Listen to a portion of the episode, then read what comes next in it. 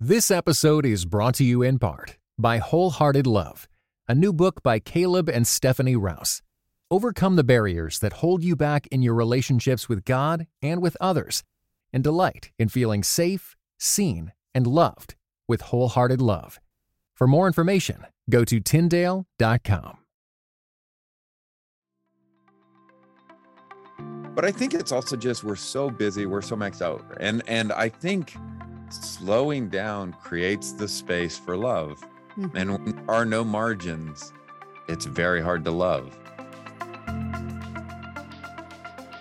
If you find yourself with a lot less margin in your life, or you find yourself having been burnt out with hurry and hustle, and maybe you're overwhelmed at the state of the world in the last few years through the coronavirus pandemic, not to mention a whole host of other things and you're longing for some wisdom to help you navigate how we actually move forward authentically as creatures and in our Christian lives. Well, this conversation with Kelly Kapic, who is a professor at Covenant College in Lookout Mountain, Georgia, will really help us unpack these ideas of finitude as God's good gifts. So, listen in to my conversation with Kelly. Welcome to the Finding Holy podcast. I'm your host, Ashley Hales, author of A Spacious Life. I love big ideas, but ideas have to move beyond an ivory tower to find their application in the midst of our work and our laundry routines. Here on the Finding Holy podcast, expect conversations about how to live faithfully in a post Christian world, but without the vitriol, posturing, or shouting across the aisles. All right, friends, it's really fun to welcome Kelly Kapic to the Finding Holy podcast. Today, we're going to talk about his recent book called You're Only Human How Your Limits Reflect God's Design and Why That's Good News. Which, if you are a Finding Holy listener, you'll go, huh, I've heard some of those words before. so, we're looking forward to this conversation with Kelly. Thanks for being here. Uh, it's great to be here, Ashley. I do think we share a lot of similar interests. Yes, it's so fun. It is. I feel like there's been a lot of books actually that have come out praising mm. our finitude, mm. um, which is really encouraging to feel like, mm. oh, good, mm. I'm not the only one beating this drum. Yeah. So tell us That's a little right. bit about how this book came to be for you. Yeah. And what does that look like in your own journey? It's a great question. And, and, you know, the honest truth is I've been thinking about this topic for about 20 years um, but the book really came finally because it's a longer story. But my wife in 2008 uh, went through cancer, and then we got through that and thought we were through the hard things. and she was declared cancer free. And then about a year later, in 2010, she it is a longer story, but all of a sudden, uh, was driving, had met with some pastors about a church planting thing because she was uh, president of US Medair at the time, an international relief and rehabilitation thing. So she's doing all this good work. Yeah. And she called me from the side of the road saying, you know, my leg's not working. I don't know if I can drive our stick shift home. Mm. And that just began for us um, a journey of chronic pain. And she's mm. been dealing with pain and fatigue every day since that day to this day. Mm. And so um, God kind of provided opportunities eventually it was nothing I was going to, but with my wife's encouragement, ended up writing about pain and suffering. Mm-hmm.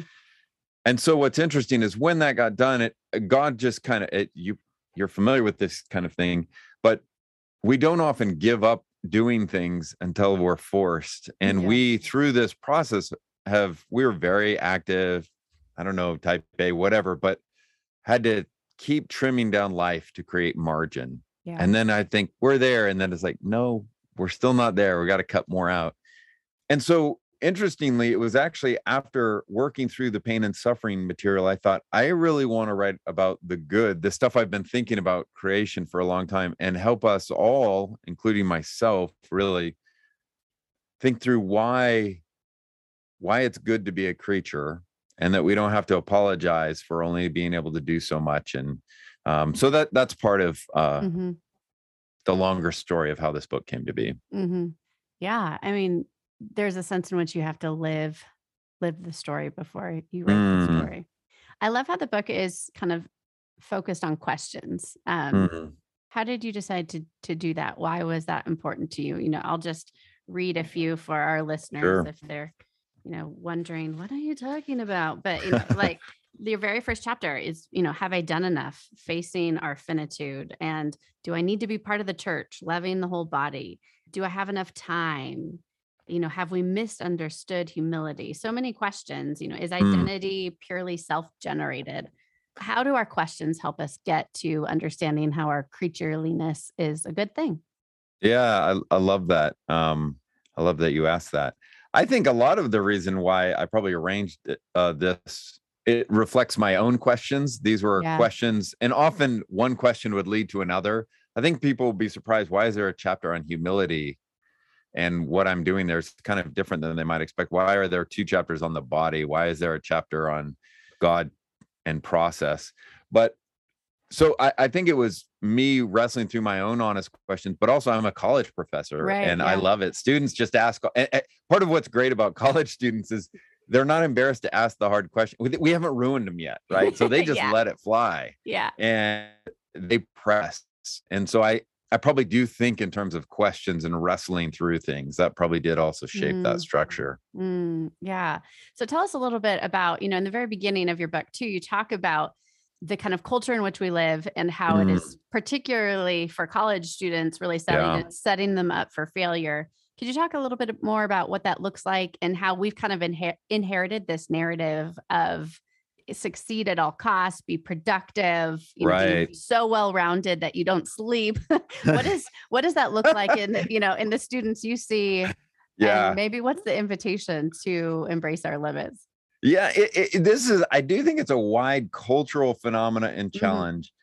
And interestingly, I think as Christians, we're pretty ill equipped to handle it because we've bought into a lot of it yeah. ourselves. Yeah. Uh, it is, I mean, I am a, you know, I have a PhD. I am an educator for my living. My mom was a school principal and teacher. I believe in education, mm-hmm. but I've really come to believe that Christians have kind of um, romanticized and baptized mm. education in a way that's a little problematic. Mm. Um, often would rather, as you say, just kind of pour so much into that and lessen character in ways that are yeah. problematic. So it, it is interesting. I think most of this is well meaning and it starts really young, but I didn't plan in my research to talk about high school or that kind of thing in mm-hmm. college. But as I started to talk more and more publicly about these things, students, I'd have students come to me. And one student, she brought me her week color coded. So mm-hmm. I could see exactly when she's sleeping, when she's eating, when she's in class, when she's studying, when she's working. And it was true. It's just impossible. And I think it starts in high school, especially now, to be fair and to be honest, it really tends to be in middle, upper middle class public and private schools. Mm-hmm. Um, there are other issues in some of the other ones, but we early on kind of create this culture where people we send the kids off at 7 7 30 they're there working in school till three. Then they then they're off to a sport or extracurricular. Then they run home and shower, try and eat, mm-hmm. and then mm-hmm. they're doing work till bedtime. Yep. And then I think we're surprised that when you're 25 or 35 or 45, mm. if you, the thought of ending your day at seven sounds like you're slothful. right, right. Right. You know, it's yeah. like, oh, this is really, really bad. And the church sometimes doesn't help with some of that mm-hmm.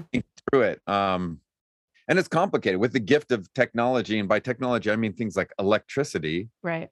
You can work till midnight every day. Right, for sure. So I, I do think we've been, sh- we're being spiritually shaped in ways we don't know by the education system. Mm-hmm. And as mm-hmm. Christians, we've kind of uncritically bought in. Yeah. Mm-hmm what might we do differently as educators you know in at least a christian yeah. institution or you know as parents you know yeah, as people yeah like i love how you said earlier you know this goal to be well rounded right mm-hmm. but and i think you were kind of hinting at this part of what we need to do is say no right my kid's yeah. not going to be great at trombone and uh four languages right. and math and and and they can't do all the sports and it is just terrible to say no, but it is a gift Yeah. right i mean my I, how many times i've heard my wife lecture the kids and when they say i'm bored and she says perfect Good job. you finally have the space now for creativity Exactly. for for Yeah. rest for you know doing these mhm. other kind of things you know go go out in the woods and we'll see you in a couple hours you Yeah. know so Yeah. i i do think it's so hard but it, it does start with saying no Yeah. Yeah. Yeah. No, I I totally agree. Yeah, and then you just have to be a well differentiated parent enough to deal Mm. with the, the complaints, you know, that, that follow. You know, it's so funny. I just um I flew back uh Sunday evening from uh you and I were talking. I was I was in Maine and I happened to be next to a graduate of the college I teach at. uh-huh. And she was telling me she's now a graduate, she's a teacher, and she said she only graduated a year or two ago. And she said, I hated my parents when they would take away our phones and say, We're having no tech tonight or this or that. And she said, It was like steam was coming out of my ears. And then Yeah. she said, It's the thing I'm most thankful to my parents for now. So it's this, it's so hard as a parent. And I, you know, I have a college student and a 17 year old. We were married nine years before we had kids, but hmm it is hard because when they're saying certain things to have the courage to go no no i'm i'm trying to help in the Yeah. long run Right. And you don't, yeah. And I mean, that's those character forming yes sorts of things that we can't quantify. uh, Yeah. And the world does not reward. Um, Yeah. Yeah.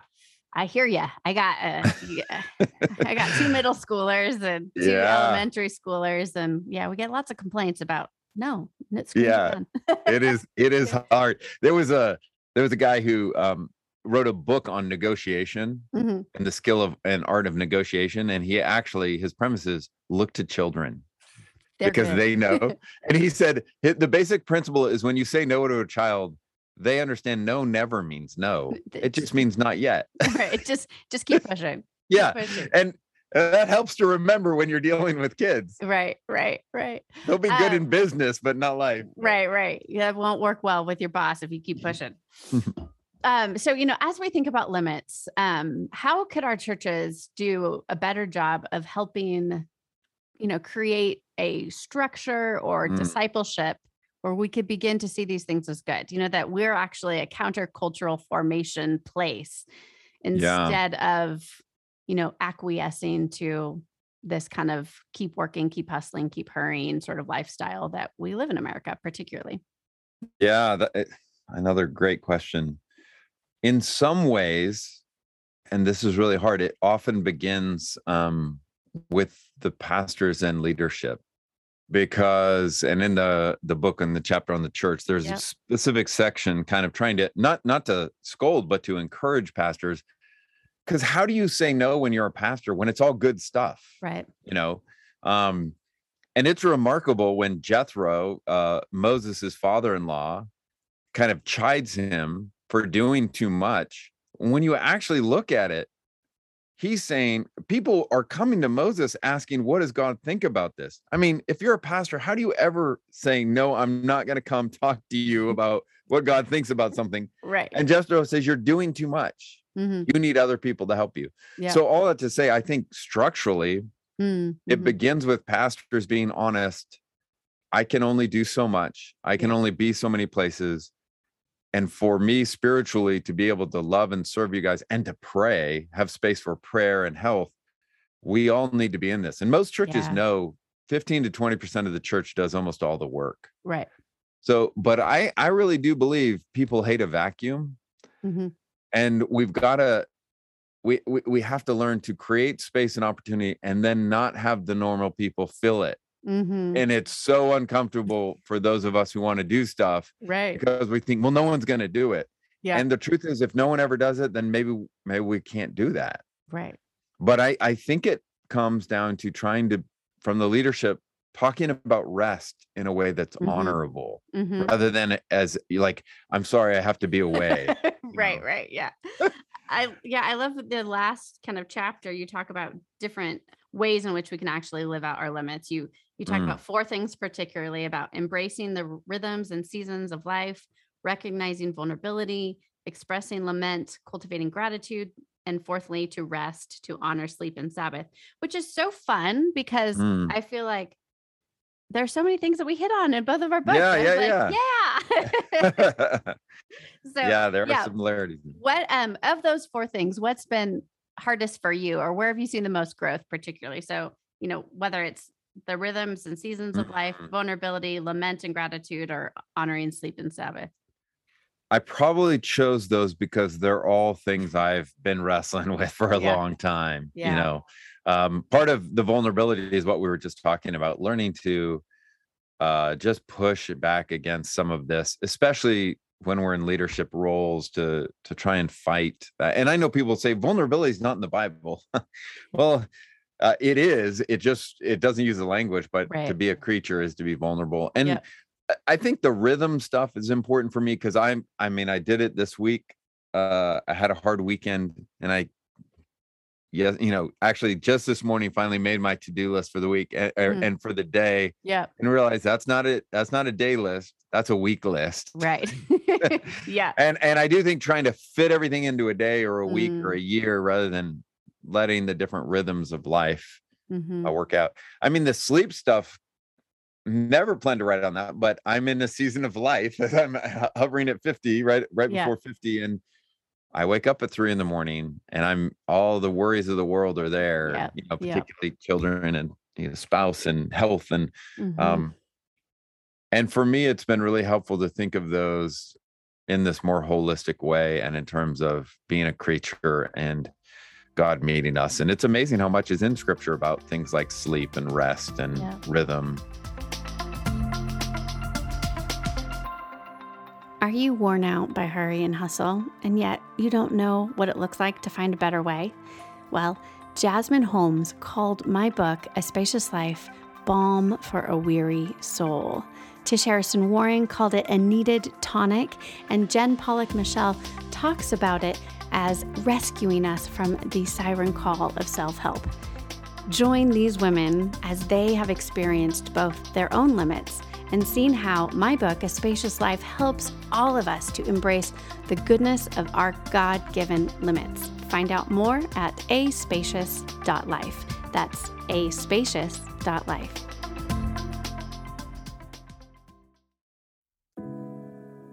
This episode is brought to you in part by Beyond Ordinary Women Ministries, which prepares Christian women for leadership. At Bow, we believe that every woman is a leader because she influences someone. So, whom do you influence?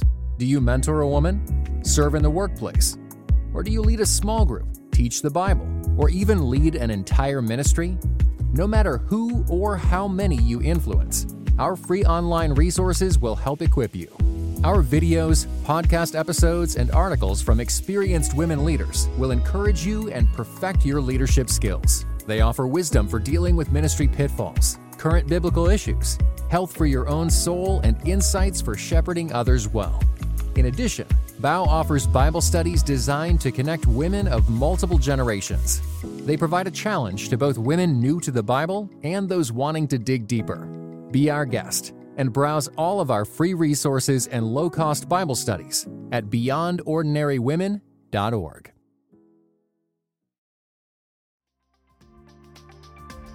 Yeah, and I think you know those are real practical ways in which we can, you know, we can wrestle with some of these questions and then not change anything, you know. And so Yeah. transformation doesn't necessarily happen. Uh, we're still kind of living by the story of do more, be more, work Yeah. harder.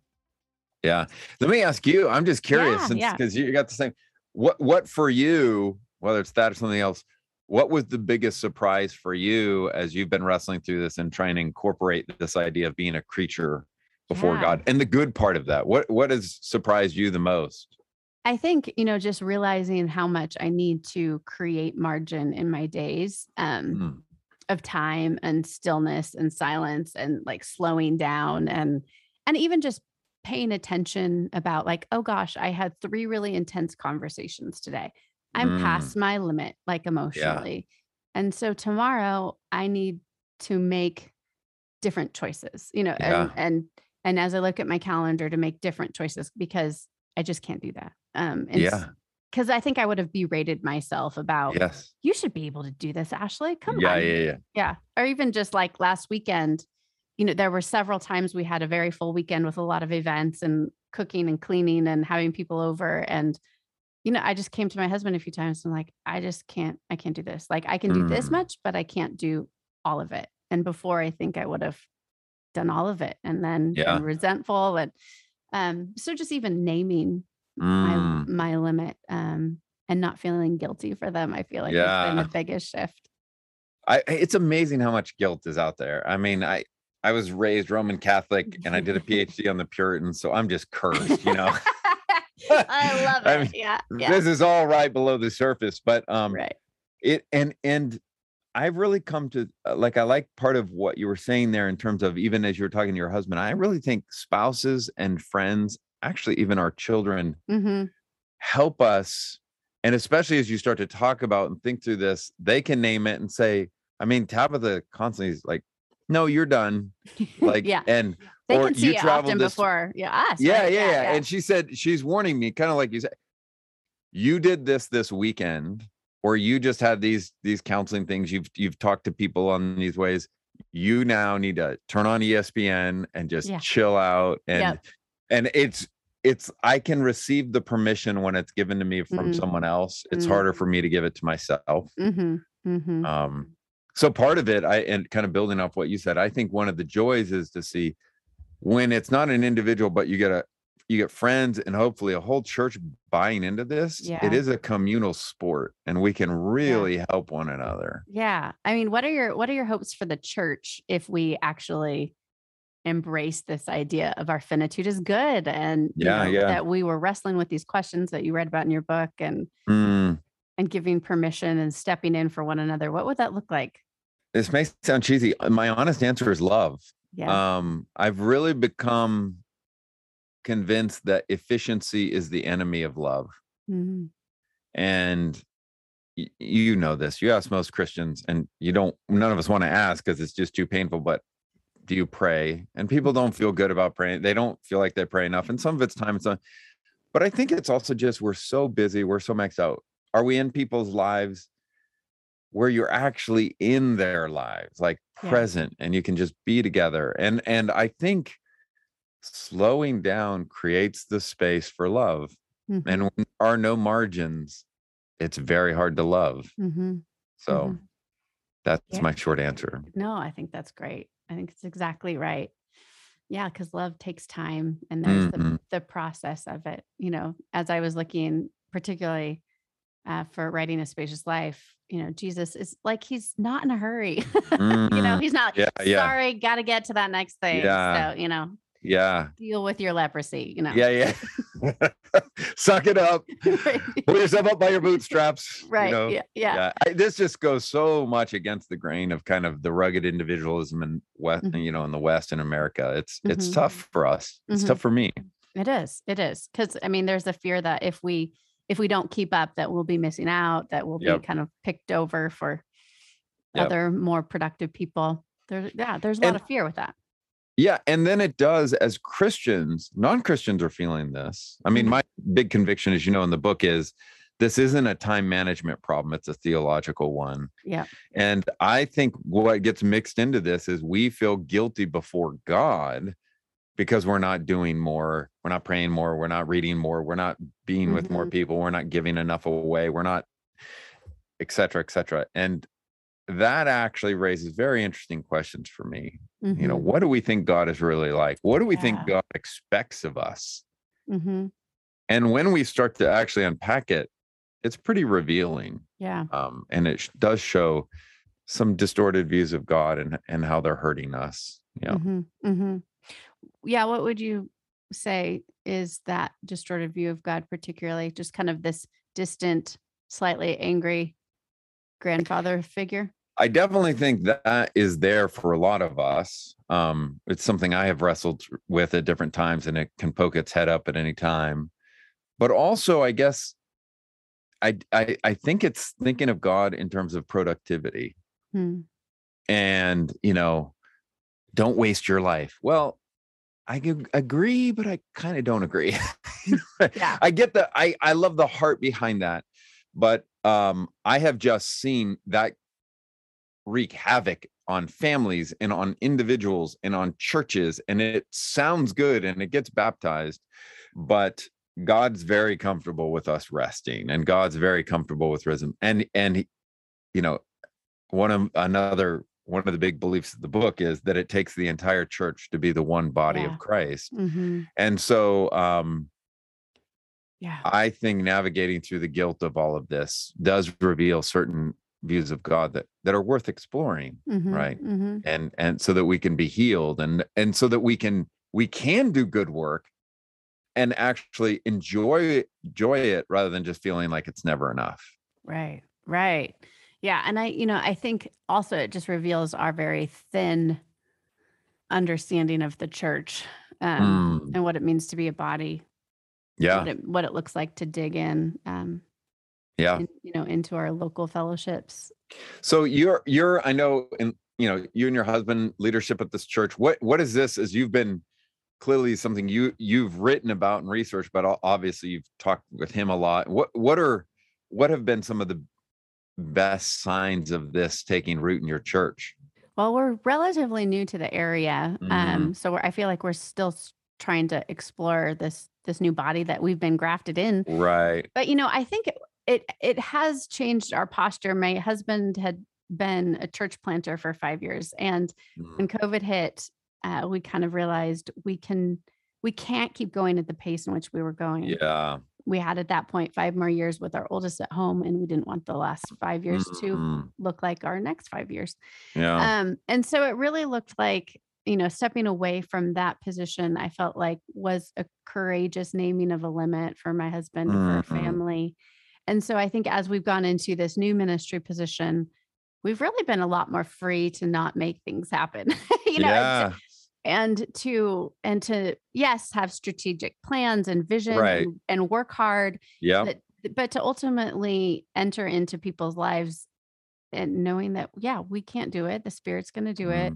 We can be present with people mm. and we don't have to be the saviors, which I think functionally we've kind of you know, oh, easily oh, yeah. slipped into that role in a you know yeah. church planting context, uh, which isn't good for anybody. So the the messianic yeah. complex is just right there for especially those who are in leadership. We can just it's just so seductive because it is it's good work we're doing it's just too much and not you know mm-hmm. it's devaluing the church and and some of that but mm-hmm. that, thank you for sharing that i, I yeah. think that's helpful yeah thanks for the good question tell us what you think just briefly about you know, this season of the Finding Holy podcast, we're going to talk a little bit about limits and creativity, particularly, and mm. what does that mm. look like in art and um, yeah.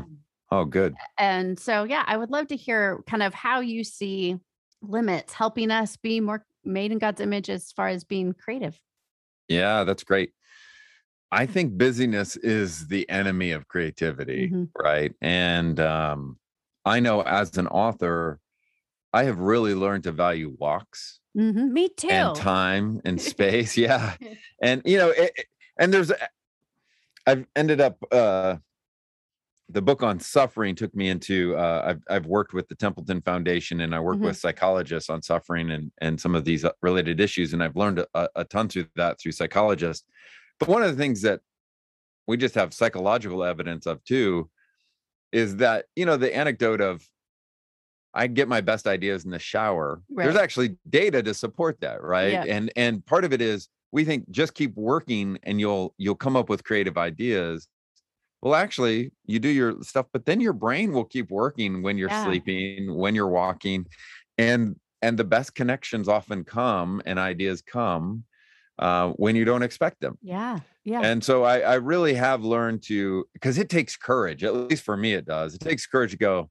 I'm going to leave my office. I'm going to mm-hmm. go for a walk and I'm just going to think and pray and just look at nature. Yeah. And to think that's actually work. yeah.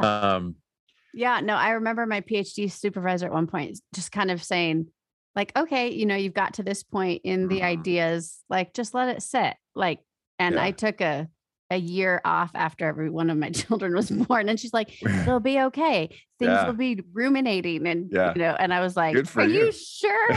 yeah. yeah. yeah. That's, I, you know, one of the things that really helped me early on, one of my best friends is a painter, an artist, and a professor. Um, and then another guy was an English professor. And 20 years ago, as we were talking about some of these issues, they talked about the myth of art, where we do kind of think this great artist walks in and all of a sudden they're inspired and they paint from you know 10 o'clock at night till six the next day and the masterpiece shows up. Yeah and that does happen sometimes but actually whether they're painters or inventors or authors of books you know i, I read a lot of books on writing. Mm-hmm. most of them as you know just kind of show up and do the work yeah that's the basic advice and wait for things to happen yeah you know um, but I, I was reading through hemingway's uh, book on writing recently, and he does talk about the importance of just stopping, mm-hmm. stop mid idea, so you'll keep thinking and working. And but it's his way of talking about just embrace the limit of the day. Yeah. So that you're ready for the next day. If you try mm-hmm. and pull too much out of this day, you will ruin the next day. Is mm-hmm. basically what Hemingway's yeah. saying. That's good. I like it. Hmm. That's something to tuck away. I love it. Well, as we conclude, um, mm. I do love asking everybody their laundry routines. it really it comes from Kathleen Norris and her quotidian okay. mysteries and the way yeah. in which the yeah. small things are where we tend to meet God.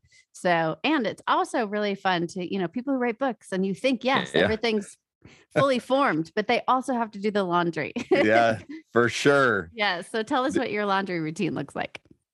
You know, it changes as the kids have gotten older because now my son is gone and my daughter basically does her own. But yeah, I uh, used to just get bitter about how it'd take up a whole, you know, all yeah. Saturday morning. Now I can often throw a load in in the evening and, and get it washed and, and dried and and I'll often watch ESPN while I'm folding the laundry. Yes.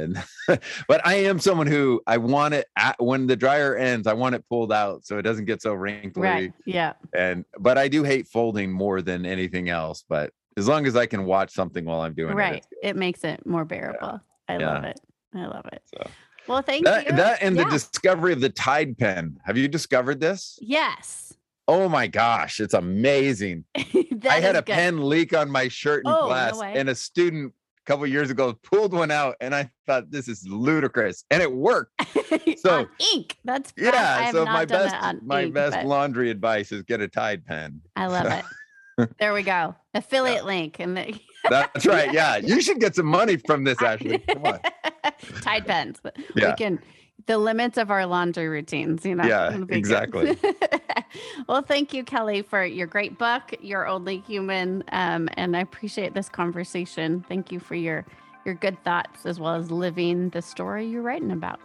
Oh, thank you. This has been fun. This this this made for a nice day. Thank you. Oh, you're welcome. Thanks.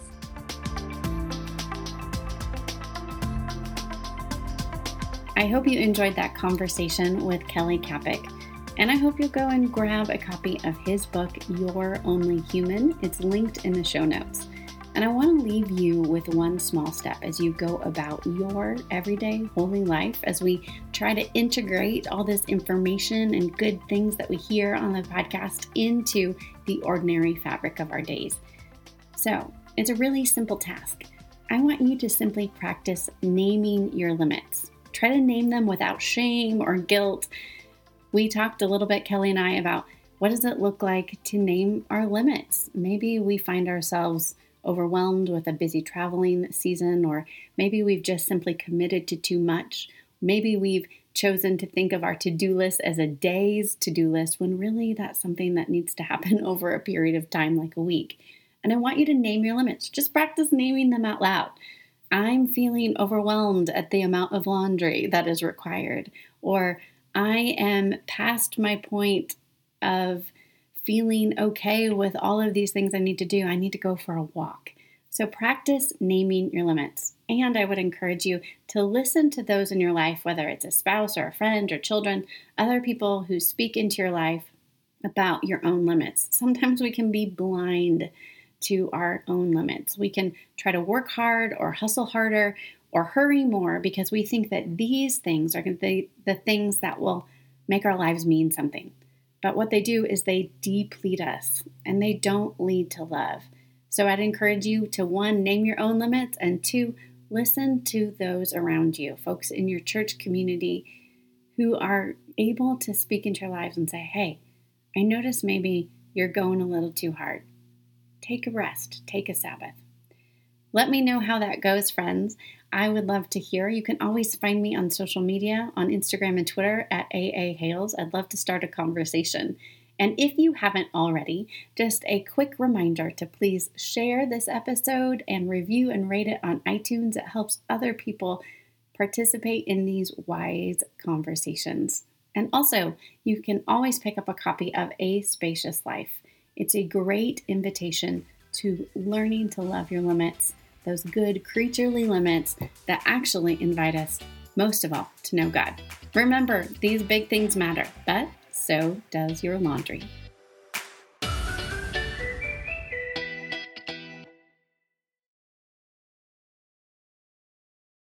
This episode was brought to you in part by United We Pray. United We Pray is a podcast devoted to praying and thinking about racial strife, especially between Christians. Come join us in praying for the unity of God's people.